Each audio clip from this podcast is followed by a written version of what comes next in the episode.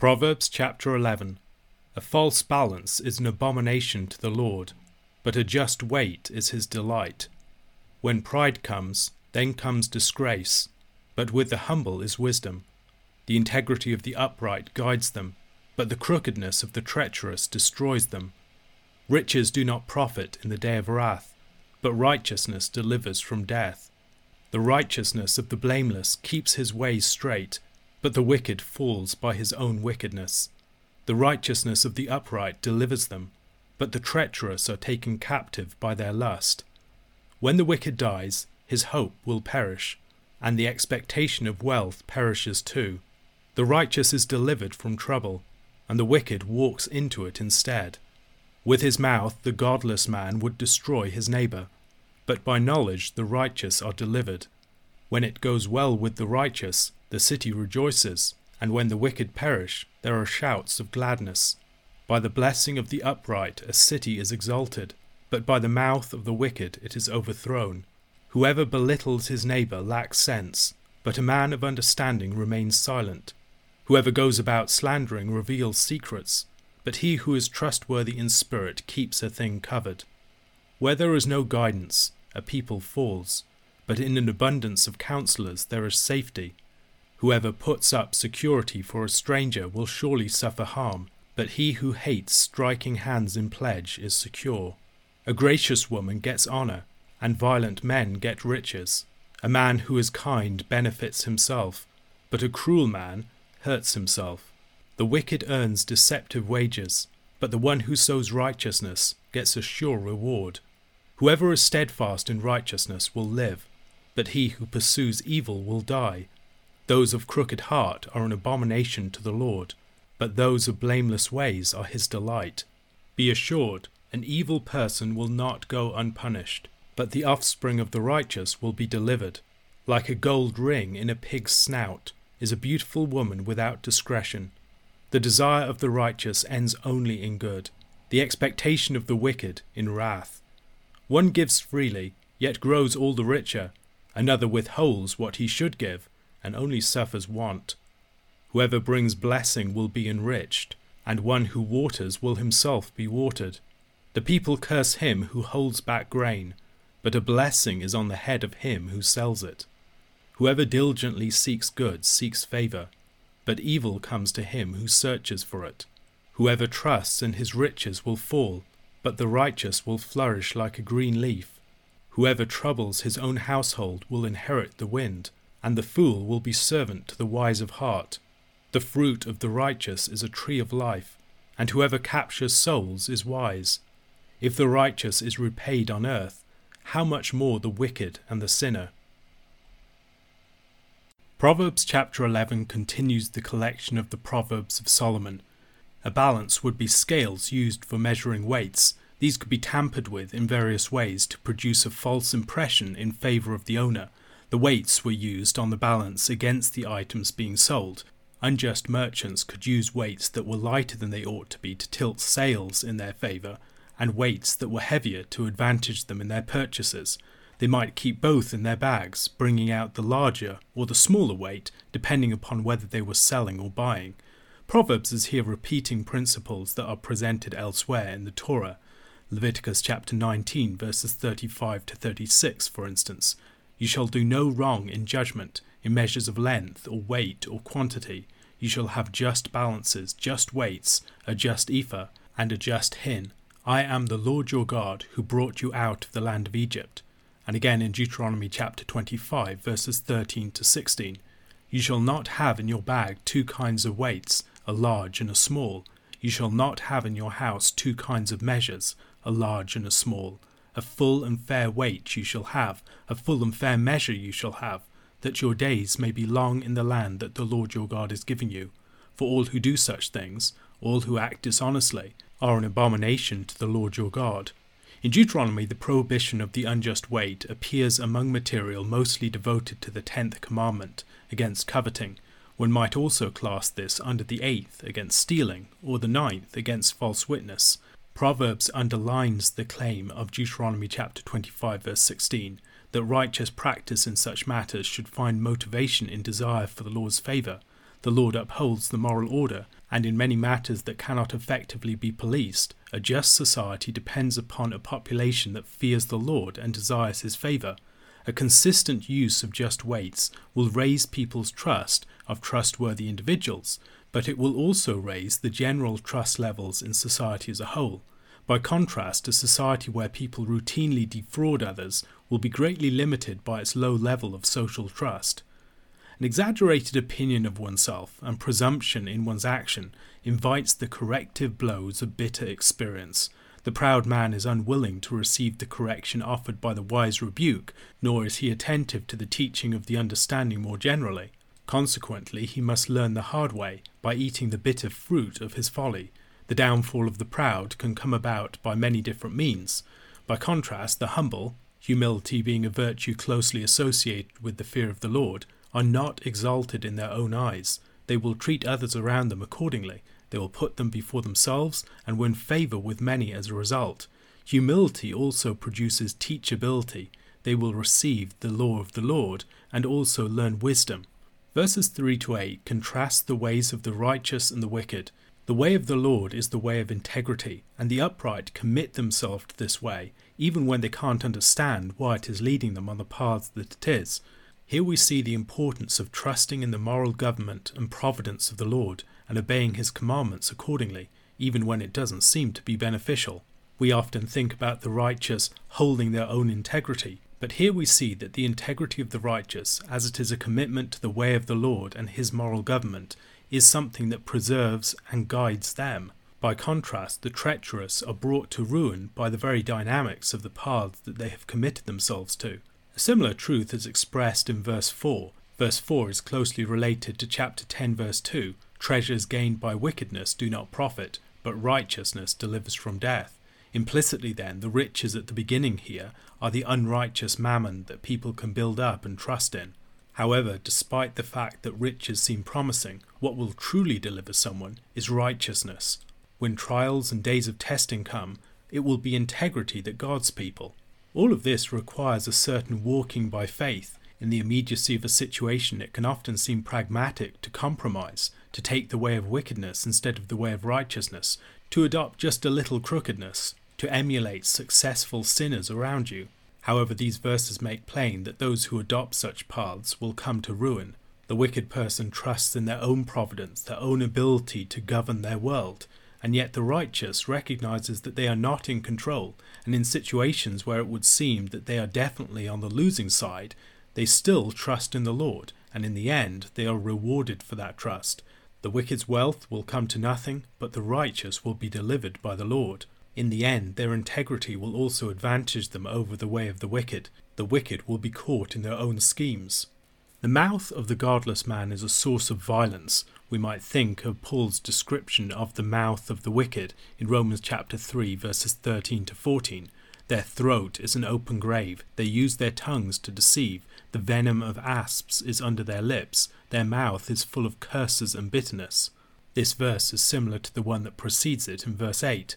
The godless man is a troublemaker from which the righteous need to be delivered. However, the righteous will be delivered through wisdom, and the troublemakers will be caught up in their own trouble.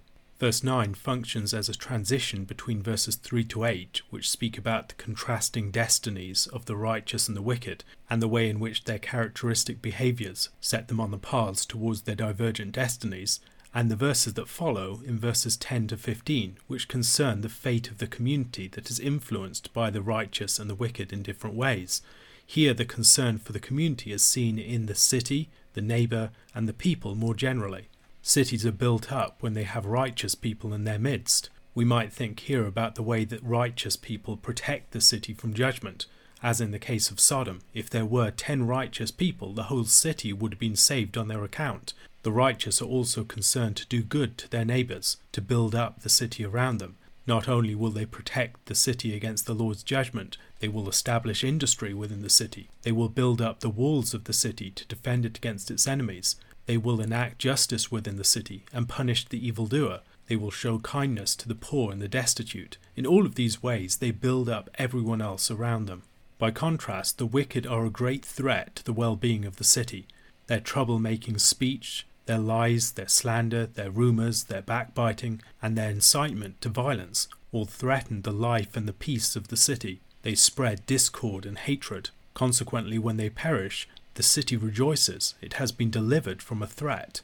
Verses 12 to 13 describe a particularly dangerous form of speech, bearing false witness against one's neighbour in the spreading of slander and the revealing of secrets. Those who do this are foolish and untrustworthy but those with prudence and understanding can hold their tongues. They recognize the great damage that careless words can do. A word rashly spoken cannot easily be taken back. Similar rashness and judgment can be seen in verse 15 in the person who puts up security for a stranger, putting himself in a position of considerable jeopardy. A recurring theme in the book of Proverbs is finding guidance and counsel and where one should look to discover it. If you are simple, not yet having wisdom, how do you know where to look for actual wisdom? Here, the situation of a people without wise counselors and a people with an abundance of wise advisers are compared and contrasted. The discovery of wisdom requires guidance. However, when there are many guides saying different things, you need to know how to discern between them. And one of the ways you do this is by having a multitude of counselors who all give their different perspectives and can be weighed against each other. A person with an abundance of counselors can take the strengths of various different positions and synthesize them into their own. Weaknesses of one person's position can be revealed by the stress testing of another.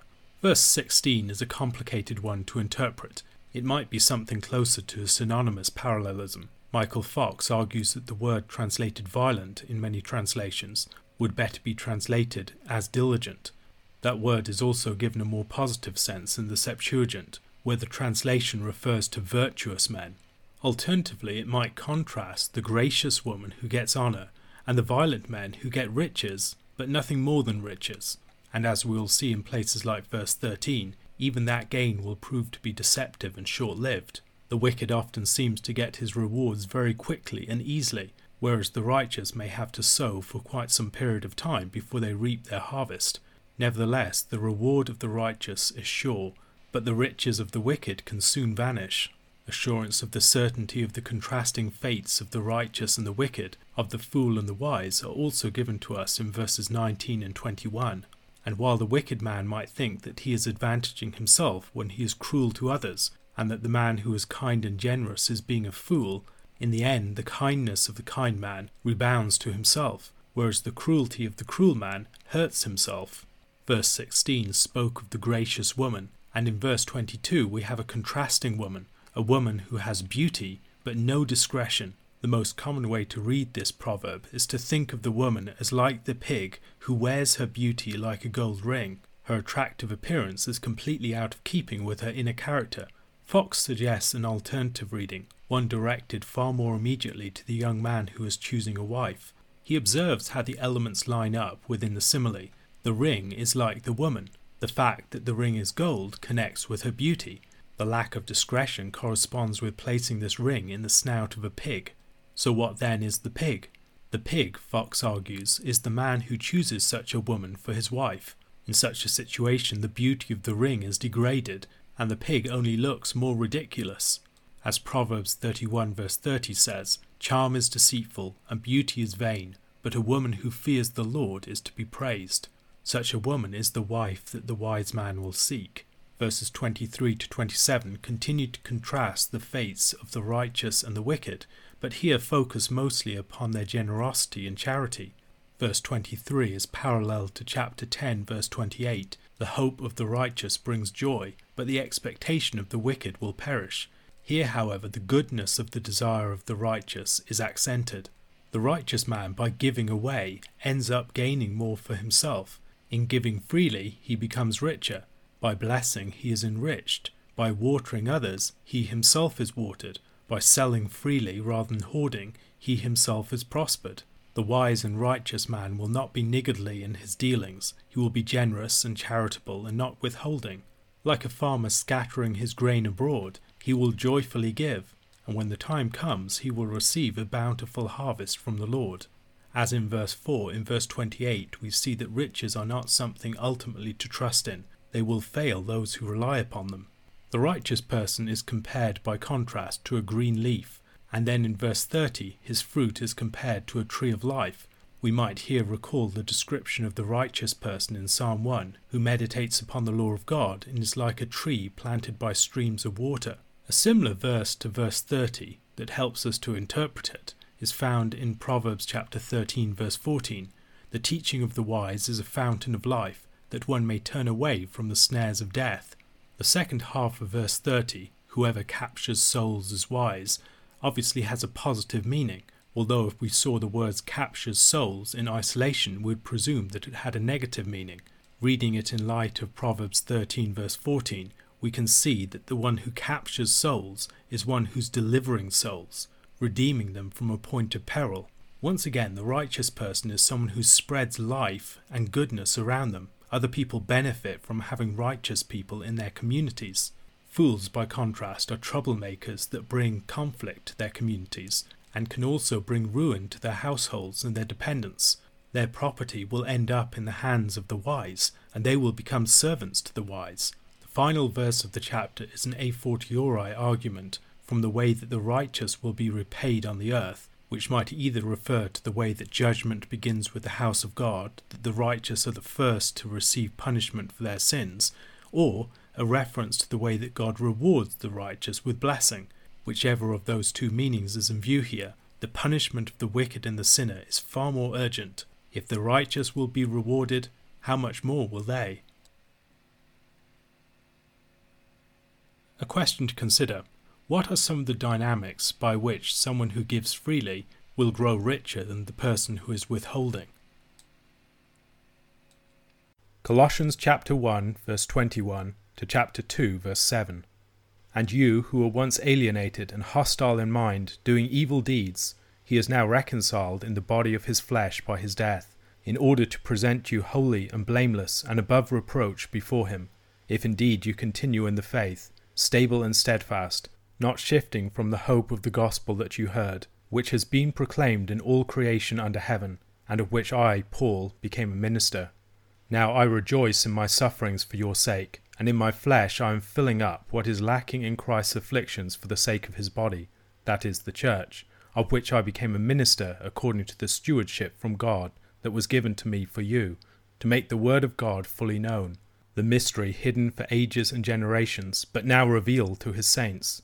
To them God chose to make known how great among the Gentiles are the riches of the glory of this mystery, which is Christ in you, the hope of glory.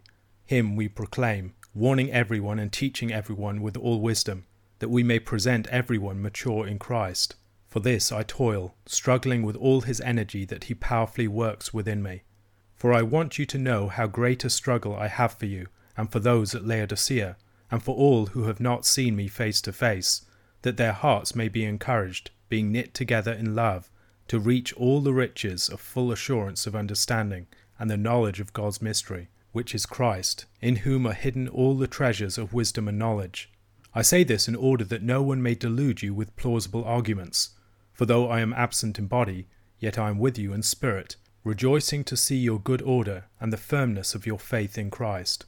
Therefore, as you receive Christ Jesus the Lord, so walk in him, rooted and built up in him, and established in the faith, just as you were taught, abounding in thanksgiving. Following on from the great hymn concerning Christ in verses 15 to 20, the end of Colossians chapter 1 moves on to unpack dimensions of its significance. Paul has praised the majesty of Christ, both in the original creation order and in the new creation, the one by whom all things were created is the one by whom all things are reconciled to himself by the blood of his cross. The Colossians are part of this reconciliation. Paul contrasts their former state as pagans to that which they were brought into by God's grace. Formerly they were alienated, hostile to God in their very thinking, and evil in their actions. Mindset and action together were at odds with God and His holiness and truth. However, now they have been reconciled by the body of Christ's flesh in his death, so that they can now be presented before him as holy, blameless, and above reproach. The means of their reconciliation was Christ's body of flesh by his death. Christ, the one in whom the fullness of God was pleased to dwell, assumed our flesh, and not just flesh in general. Christ came as a representative man, a new Adam, and the Messiah, and he bears in his body on the cross the full penalty of his people's sins. As we are brought into his body, sin has been decisively dealt with, and we can be restored and transformed into his image, being remade in the one who is the image of the invisible God. The purpose of our redemption is that we might be presented holy and blameless. Our setting apart by God in holiness is not merely an afterthought of our deliverance from the punishment of our sins, it's the point of it all. As God's redeemed people, we are to be without blemish and without reproach, purified from the stain of sin and justified from its guilt. All of this requires that we continue in the faith. The work of the Spirit by which we endure in faith to the end is a necessary aspect of our salvation. It is by the work of the Spirit that we are brought from God's declaration that we are in good standing before Him on account of Christ's work to the reaffirmation of that declaration on the last day, when, in a judgment of our entire lives and works, God declares us to be in good standing with Him. Paul speaks of the worldwide proclamation of the gospel to every creature, or in all creation under heaven. Paul is probably speaking in an anticipatory sense here of the way that the gospel, the good news that the kingdom of God is established in the lordship of Jesus the Messiah, has been sent forth into the entire world through the ministry of Paul and other messengers like him. The message hasn't yet reached everyone, but it has been sent out. In the verses that follow, Paul presents the Colossians who have yet to meet him, with a portrait of himself as a minister of the gospel. In the most surprising statement in this section, he claims that not only is he suffering for their sake, but that he is filling up in his flesh what is lacking in Christ's afflictions for the sake of his body, the church. Paul believes that Christians must enter into and participate in Christ's sufferings as part of the passage into the new age of the resurrection. Christ doesn't just suffer for his church, but also as an example for and representative of his church and bride, and his bride must join with him in his suffering. Paul's sufferings are not the redemptive sufferings of Christ, but the tribulation that Christ experienced and which he foretold would come upon his people. As we share the fellowship of Christ's sufferings, we join with him in tribulation. These tribulations are the birth pangs of the new creation. Christ has entered into this new creation ahead of us, through the birth pangs of the cross and the rebirth of the resurrection, we follow in his footsteps. Paul, as the apostle to the Gentiles, wishes to shelter those to whom he is ministering from the worst of the tribulation that is coming upon the church by taking as much as he can upon himself. Recognizing that his sufferings aren't meaningless, but indeed are part of the process by which a new creation is coming to birth, Paul can rejoice in them, knowing that they aren't futile or in vain. The work of the proclamation of the gospel still needs to be completed, and 'tis through the suffering and the labours of people like Paul that this work is taking place. Paul was made a servant of the church with a very special and particular mission. He was given stewardship of a great mystery of divine revelation that now, in the fullness of time, must be announced. Paul isn't just one of many missionaries, he is someone with an especial and unique calling in redemptive history. The key import of the mystery is the salvation that is being made known in Christ, a salvation given to Gentiles as well as to Jews, as Christ dwells in his people, assuring them of the fullness of salvation yet to be realized. Christ has reconciled God and man by the cross, and now the news is being sent out to all. Christ is what Paul is all about. The entire intent of his mission is to bring people into the Messiah, and to bring them up to maturity in him, so that on the last day they might be presented holy, blameless, and without reproach before him. Paul works towards this end, labouring with a God given drive and energy that is powerfully at work within him. Paul is warning everyone and teaching everyone with all wisdom, not a hidden wisdom for a few privileged, enlightened persons, but a wisdom that is directed to and designed for everyone. Even though Paul has yet to meet them, Paul wants the Colossians to know that he has been struggling for them and for the church at Laodicea and other people that he has yet to meet. How is he doing this? Well, presumably, first of all, through prayer. He prays constantly for the churches. This is an introductory theme in almost all of his letters. He is also building up the church in the wider regions. He's training, he's equipping, and sending missionaries and teachers to these various churches, even if he's not visiting himself. And he's writing letters to be circulated around them. Paul is working to establish a larger church movement, a church movement that will strengthen every single individual church within it. As the apostle to the Gentiles, he feels an especial responsibility to seek the upbuilding of all the different churches within these networks. His desire is that they will be encouraged and united, so that they will achieve the full conviction of the knowledge of the mystery of God, which is Christ Himself. Everything is contained in Christ, all of the treasures of wisdom and knowledge. He is the key to the whole thing.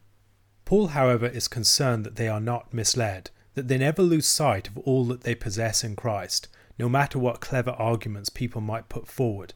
He may not be there with them in body, but he is with them in every other way that matters. He's very concerned for their growth, constantly praying for them, seeking to do what he can to build them up, even from prison, and he's encouraged by the progress that they are making. In the last chapter or so, he has presented the most dazzling portrait of Christ, he is the one over all creation. He's the one through whom the new creation comes. He is the mystery hidden before all ages, and the one in whom are hidden all the treasures of wisdom and knowledge. They have received this Jesus, and they must walk in this Jesus. It is in him that they must put down their roots. It is from him that they must draw all of their sustenance and find their strength and their security. A question to consider. The term Christ centered is often overused as a sort of positive brand name to be attached to all sorts of different things. How might Paul's teaching to this point of Colossians help us to give a fuller and more substantial account of what being centered on Christ actually means?